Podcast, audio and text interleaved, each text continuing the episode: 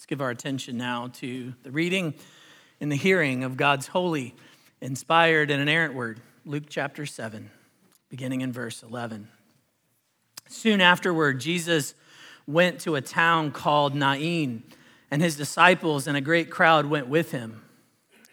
As he drew near to the gate of the town, behold, a man who had died was being carried out, the only son of his mother, and she was a widow and a considerable crowd from the town was with her. And when the Lord saw her, he had compassion on her, and he said to her, Do not weep.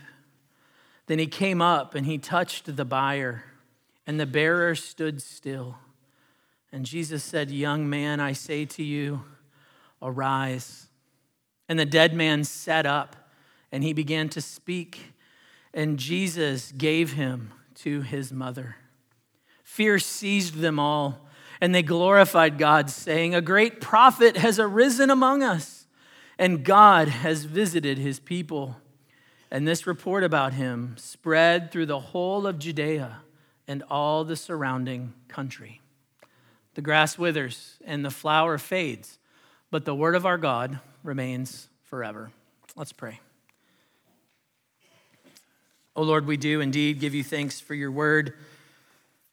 Thank you for preserving it for us through the ages that we might have it this day. Your very word to us, your breathed out word, Lord, that you have given to the church, that we might hear from you, that we might learn from you. Oh God, that we may read it and preach it, and by your Spirit grow in the grace and knowledge of Jesus. Father, I thank you for your people gathered here this morning. I pray that you would indeed work in their hearts. Lord, that you would help them in their time of need, that you would comfort, even convict. Father, that you would help them. Father, I pray that you would help me, your servant. Oh God, protect me from error. May the words of my mouth and the meditation of my heart be pleasing and acceptable unto you, O God. You are our rock and our redeemer. And we ask all these things in Jesus' name. Amen. The story of Walter Williams, Walter Williams might very well be called by some, including the Holmes County, Mississippi coroner, whose name was Dexter Howard. Walter Williams' story might very well be called a miracle. Summoned to the home of Walter Williams in early March of 2014, the coroner, Howard, found the man, Williams, to be without a pulse and completely lifeless. Certain that he was indeed dead, he did his job. He declared it so and proceeded to place him in a body bag and transport him to the funeral home. But that is where the story takes a big turn. As Howard and the funeral home director took the bag and placed it on the gurney and wheeled it into the embalming room, the body bag began to move. That there should make us stop for a minute, right? The body bag began to move. Within a few moments, the movements became more pronounced, like the body was actually kicking. As you can imagine, these two men are now moved to action, right? They unzipped the bag, which is quite impressive, right? I probably would have ran away. Uh, but they unzipped the bag, and there they found Williams, struggling to breathe. Walter Williams was very much alive. But how? What had happened? Here's the coroner's best explanation in his own words from the news account.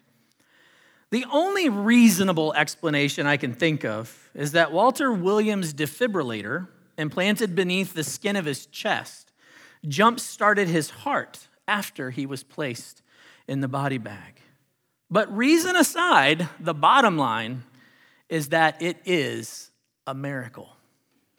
He was convinced it is a miracle. So many questions, right? So many questions. Was Walter Williams really dead? Did this coroner actually know what he was doing? Is this really a miracle? Well, we may never know. In case you're wondering, for the record, he did die. He, I mean, Walter Williams really died just a short two weeks later. He did die. But the point of this story is not to lead us to debate the details of the account.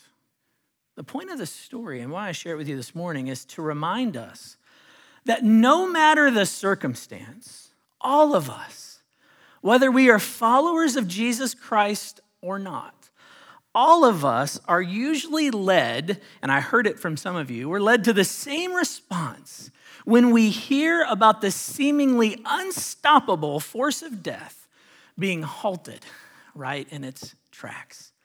Shock, awe, absolute wonder, even wow. Amen. You see, we live in a world that expects death to get the final say over human life. In fact, we embrace death as something natural, a natural part of human existence. And in fact, particularly in the West, we have learned to compartmentalize death and even minimize the grief that follows death. So when life appears to triumph over death, no matter what the circumstance, what are we? We're amazed.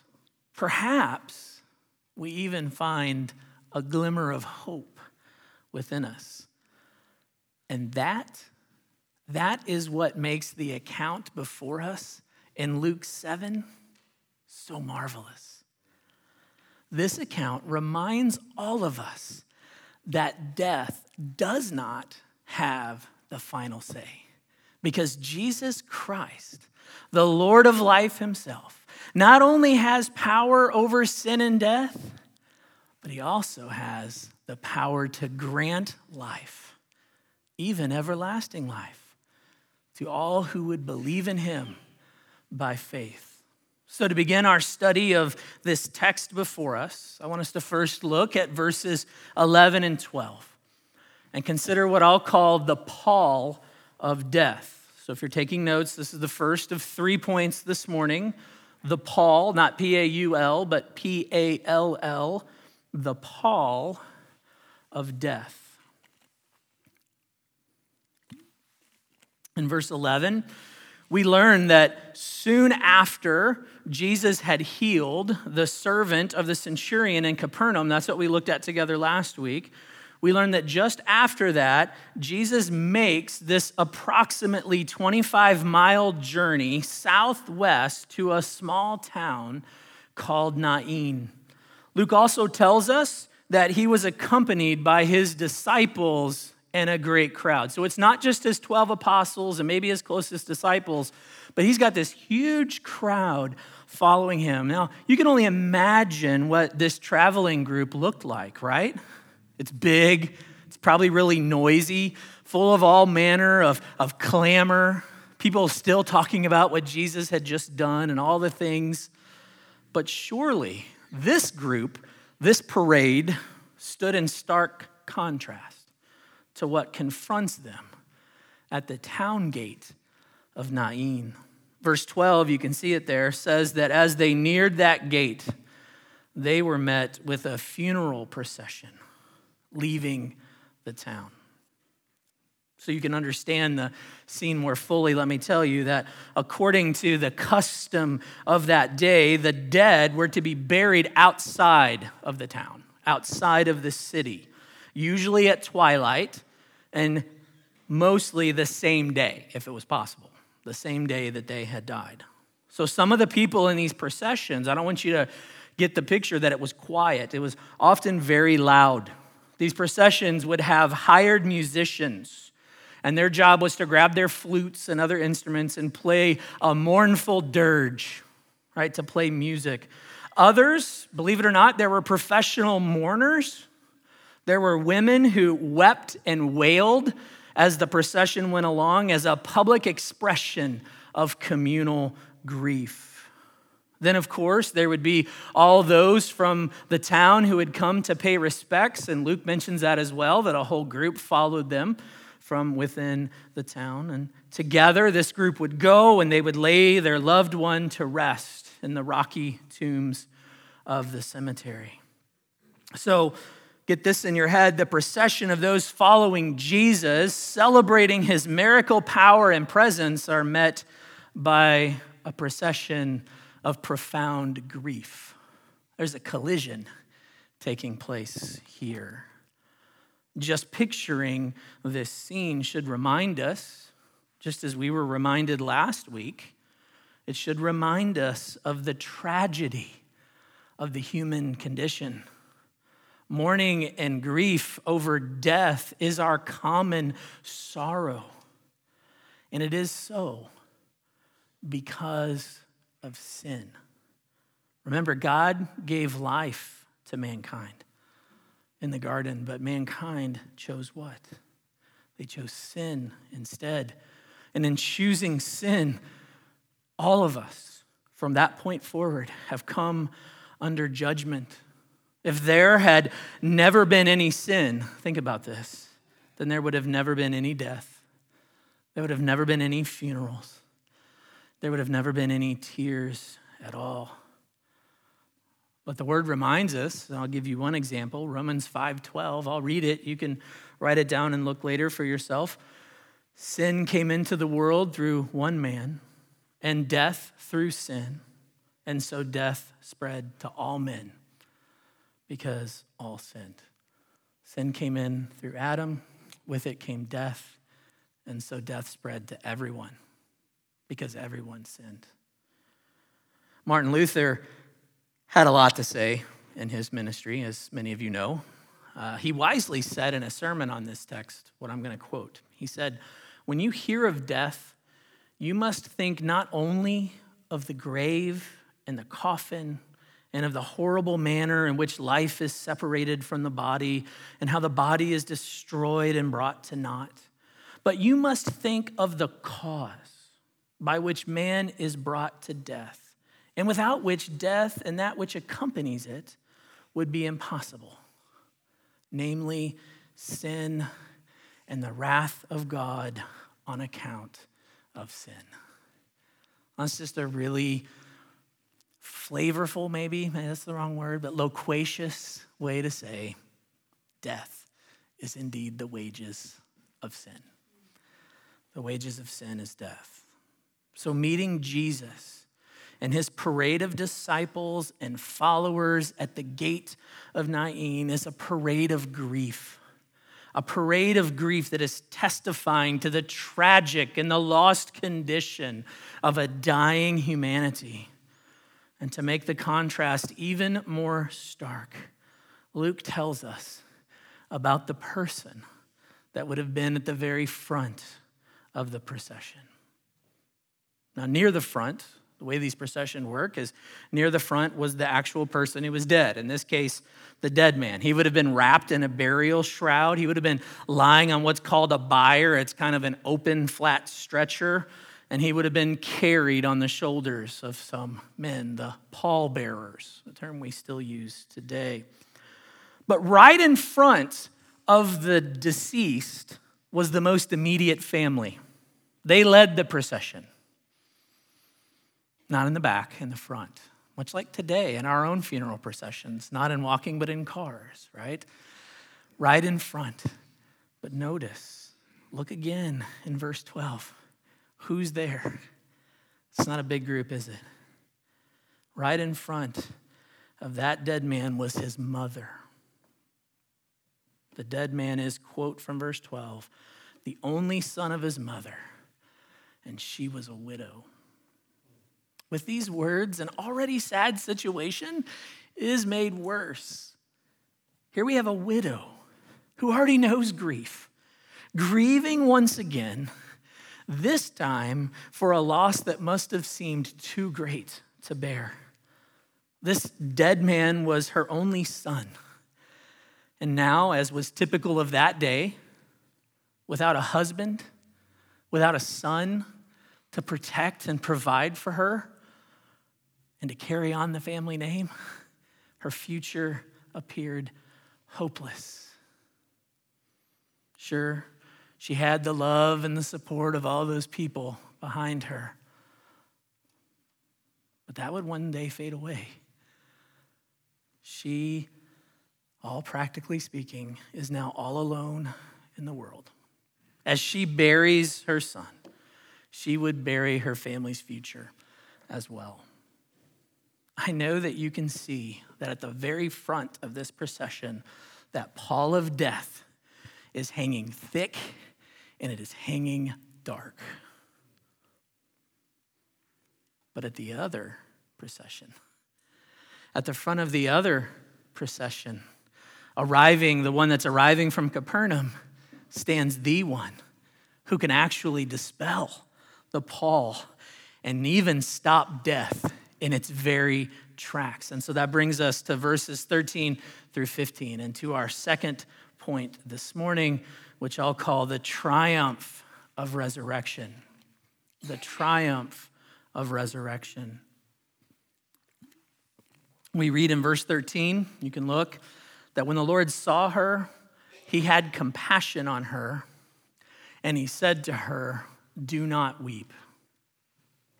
I wrote in my notes, wow, pause. Wow. When Jesus sees this woman, his very heart goes out to her. That's the meaning of this word. He had compassion on her. His heart went out toward her. Psalm 68 5 says this it says that God is the father of the fatherless and the protector of widows. And now, right here in Nain, God in the flesh is proving it by showing his compassion to this widow. You see, Jesus is sensitive to the woman's sorrow. He knows that she is now all alone in the world. He knows that she is now void of family companionship. She's void of financial support. And this knowledge leads him to be drawn to her to be drawn to her in love and in sympathy. He's unlike so many of us who recoil in the face of others' suffering. He's unlike so many of us who cannot find the words to say in the face of tragedy. He's unlike so many of us who would rather turn a blind eye to suffering and grief instead of entering into it with a heart of ministry. Unlike so many of us, Jesus marches right in to the middle of it. He walks right up to the widow and he says, Do not weep. Now, those words coming from you and I would seem completely out of line, wouldn't they? I mean, can you imagine just showing up at a funeral service one day, walking right up to the grieving person in the front and looking in the eye and saying, Stop weeping. Do not weep. I mean, how insensitive would that be? You might actually find yourself on the floor before too long. But Jesus isn't us, is he? Jesus isn't us. He is the resurrection and the life. And he's about to show her why she shouldn't weep. He's about to show her why there's no need to weep. Look again with me at verses 14 and 15. And this time I want you to put yourself in the sandals of the ones who were there seeing this true miracle for themselves. Don't miss the wonder of it all. Look again at verses 14 and 15. He comes up and he touches the buyer, and the bearer stood still, and he says, Young man, I say to you, arise. And the dead man sat up and he began to speak, and Jesus gave him to his mother. Unlike last week's account of the centurion, we're given no information about this woman's faith. Instead, we just have a picture, a picture I think you should relish. A picture of Jesus Christ, our Lord, moved by compassion to show his glorious power over sin and death for the sake of this woman. In fact, he didn't even wait to be asked, did he? He just moved in grace to take care of her needs. The Lord of life moved right in and said, I have a solution for this. And it's shocking.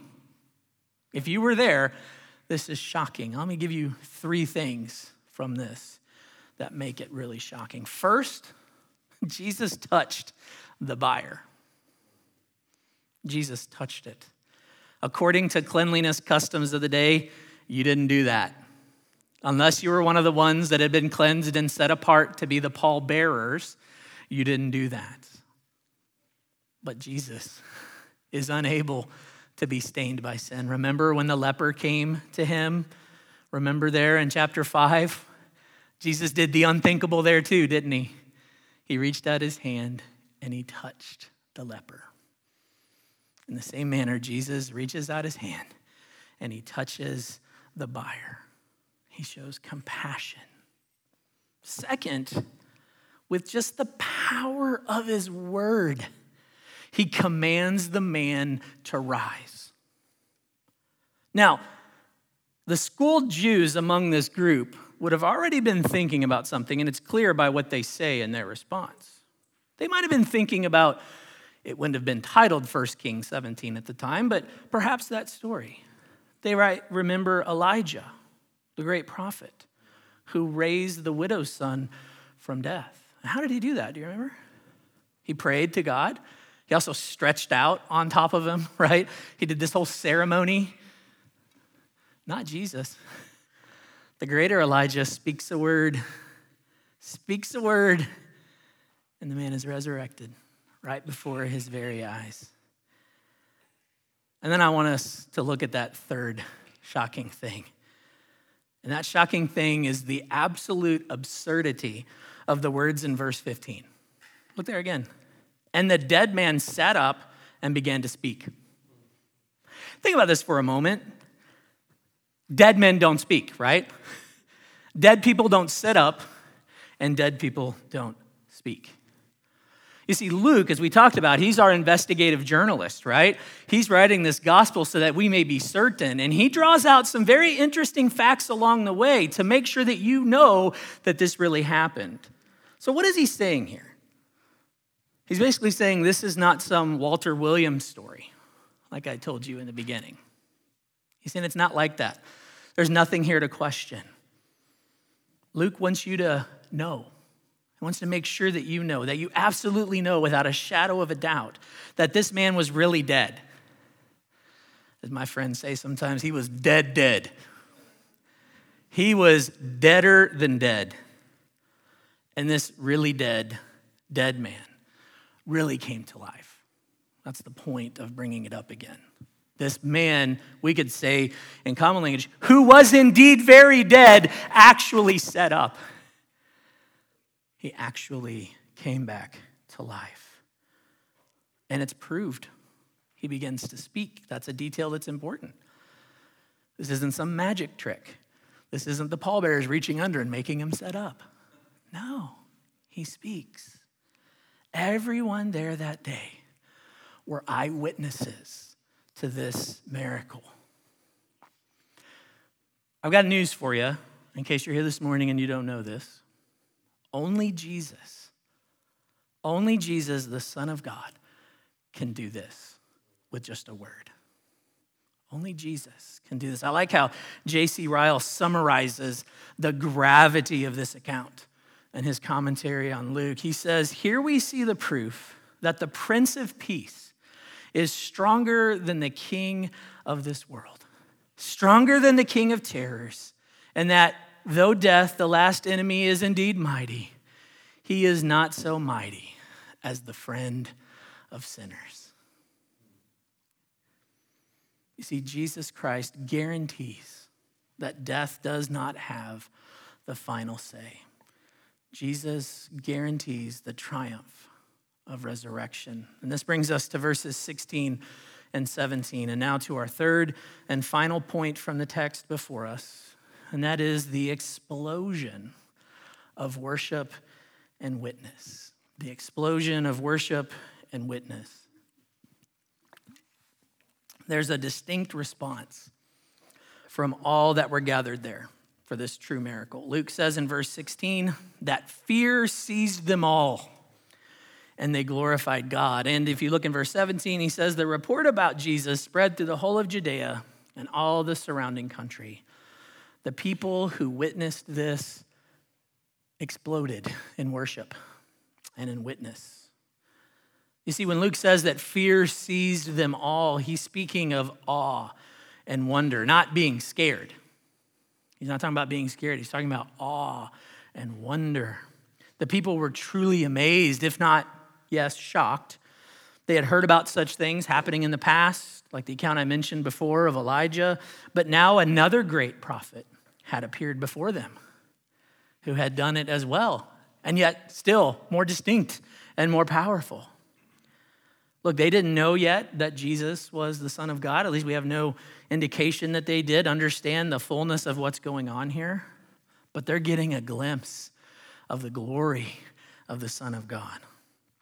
And they understood that after so many years of silence, God had indeed visited his people. That's why they're saying this by sending Jesus, who we know to be the greater Elijah, the greatest prophet. The people were rejoicing at God's power and God's presence among them.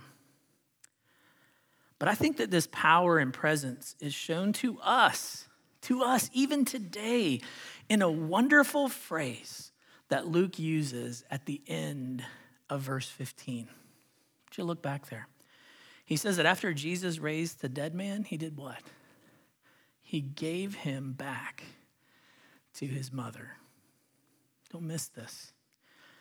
Jesus sees the process through.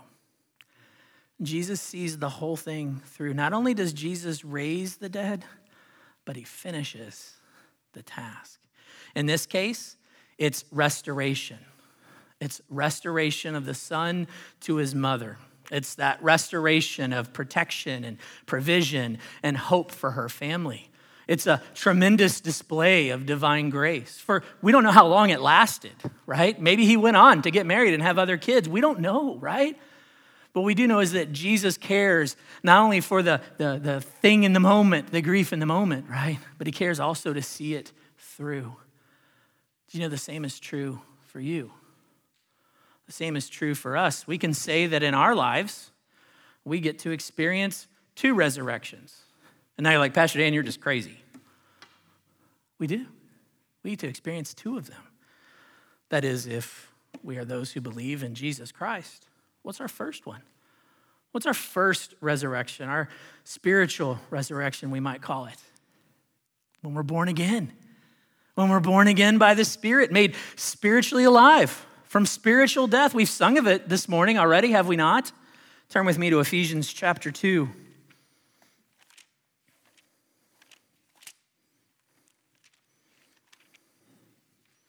Ephesians chapter 2, I'll read verses 1 through 7 and you were dead in the trespasses and sins in which you once walked, following the course of this world, following the prince of the power of the air, the spirit that is now at work in the sons of disobedience, among whom we all once lived in the passions of our flesh, carrying out the desires of the body and the mind, and were by nature children of wrath like the rest of mankind. You were dead, lifeless, dead, dead spiritually dead. And then there's those two words. Probably told you 20 times, I'll tell you again, underline them. But God. But God, being rich in mercy, because of the great love with which He loved us, even when we were dead in our trespasses, He made us alive together with Christ. By grace you've been saved. And he raised us up with him and seated us with him in the heavenly places in Christ Jesus, so that in the coming ages he might show the immeasurable riches of his grace and kindness toward us in Christ Jesus. I'll spare you a second sermon just on that passage, but hear me. You were dead in your trespasses and sins, but God made you alive together with Christ. This is what Jesus was talking about when he said, You must be born again you must be born again. It's a work of the Spirit. You were dead, dead, dead. If you're here this morning and you're a follower of Jesus, you have nothing to boast in. That's what Paul goes on to say. You've got nothing to boast in. God made you alive together with Christ. By grace, you have been saved. So, what happens when that happens? I remember distinctly the moment I was born again. Didn't mean I had everything figured out, but I remember what happened. Perhaps you do as well. But what happens on a deeper spiritual level than our personal experience is this we're ransomed back to the Father. We were dead in our sins following the course of this world, right? And Jesus says, Nope, I'm going to give you back to the Father. I'm going to give you back to Him. You belong to Him. We're restored in our fellowship with God, and we're sealed for the day of our second resurrection. We're sealed for the day of our second resurrection. Don't miss this, brothers and sisters. Jesus on the cross bought you with a price. And when he makes that real in your life by making you born again by his Spirit, you're given back to the Father, reconciled to God, and sealed for the day of the second resurrection. You know that when we die, hopefully you know this, our spirits go to be with the Lord upon death if we're Christians. If not, they go to hell. Um, but if we are in Christ, then we know that we're separated from our bodies and they go where? Into the grave and they become corrupt, right? They, they w- waste away, so to say. But when Christ returns at the end of days, what happens? Throughout the Bible, we see 1 Corinthians 15, Romans 8, and other places, we see that our bodies will be resurrected. Our physical bodies are resurrected in glory, and they're reunited with our spirits and our glorified bodies. On that day, the, the whole church, all the people of God will what? Once again be presented to the Father as the true bride of Christ in the glory of the new heavens and the new earth. So don't you see? Jesus, through his own triumphant power over sin and death, both in his powerful words seen here in Luke 7 and even in his own resurrection from the dead, through his triumphant power, we, just like the widow, but in an even greater way, were restored. We are restored. Maybe we're more like the man than the widow in a greater way. We're restored to divine protection, divine provision, and divine hope. Hope that doesn't fade away, true hope of glory. And that should lead us to do exactly what the people here do explode with worship. And even more, I think we should follow their lead. We should follow their lead and witness to the good news of the resurrection with others. I mean, it never ceases to amaze me just how quick we are to marvel at and share stories like the one we heard at the beginning about Walter Williams. I mean, just go home and Google people who they thought were dead but came back to life. And it's amazing the number of hits you'll get in your search engine. We're quick to share those. But how often are we meek and maybe even feeble to share about the resurrection power of Jesus Christ? My earnest hope and prayer for everyone who's seated here this morning and everyone who will hear my voice on the recording of this message at some later time, my earnest hope and prayer all week has been that we would not only experience the power of Jesus' resurrection, but that we would be those who would be quick to share the power of it with others. You know what I'm going to say next? It's our vision to share our lives and the gospel with others while standing firmly on God's word. Listen, let the world mock you and scoff at you. Let them doubt the truth of the accounts. Let them do whatever they want to do. But don't ever be content to be silent. If you've got resurrection power running through your veins, how can you be silent? So, I don't want to just crash the plane. I want to land the plane well. So let me conclude with some application questions. First of all, I think looking back at the beginning of this passage, I would ask you do you understand the gravity of sin and death? Have you comprehended to the best of your ability the gravity of sin and death? I mean, many people turn their ears and their eyes away from the gospel because they see themselves as some type of immortal. They may not say that, but they're like, I've got time for that. Right? Later, I'll be able to get serious about Jesus. Later, I'll be able to get serious about religion or whatever they say. If you're here this morning, guess what? The time is now. The wages of sin is death, unless you repent and believe in the Lord Jesus Christ. Unless you do that, you will spend eternity in hell. You must know that your sin is serious. But you know, that question is also for believers. Do you understand the gravity of sin and death?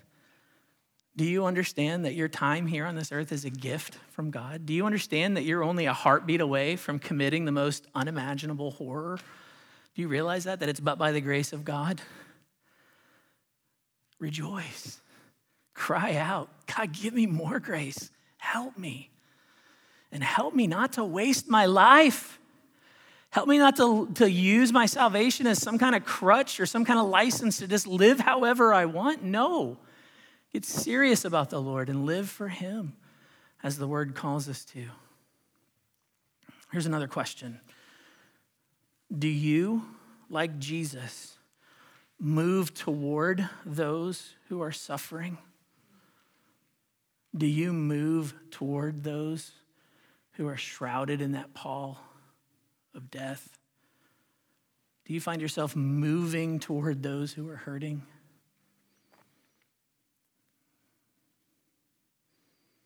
I think the question stands Do you move toward the suffering? Do you delight to celebrate? Do you delight to worship the triumph of the resurrection in your life? Do you live for worship?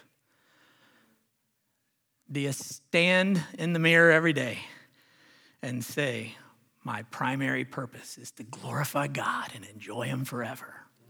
That's my chief end, to glorify God and enjoy Him forever. If you don't know where I got that from, it's from our own Westminster Shorter Catechism and Larger Catechism. Question one What is the primary purpose of man?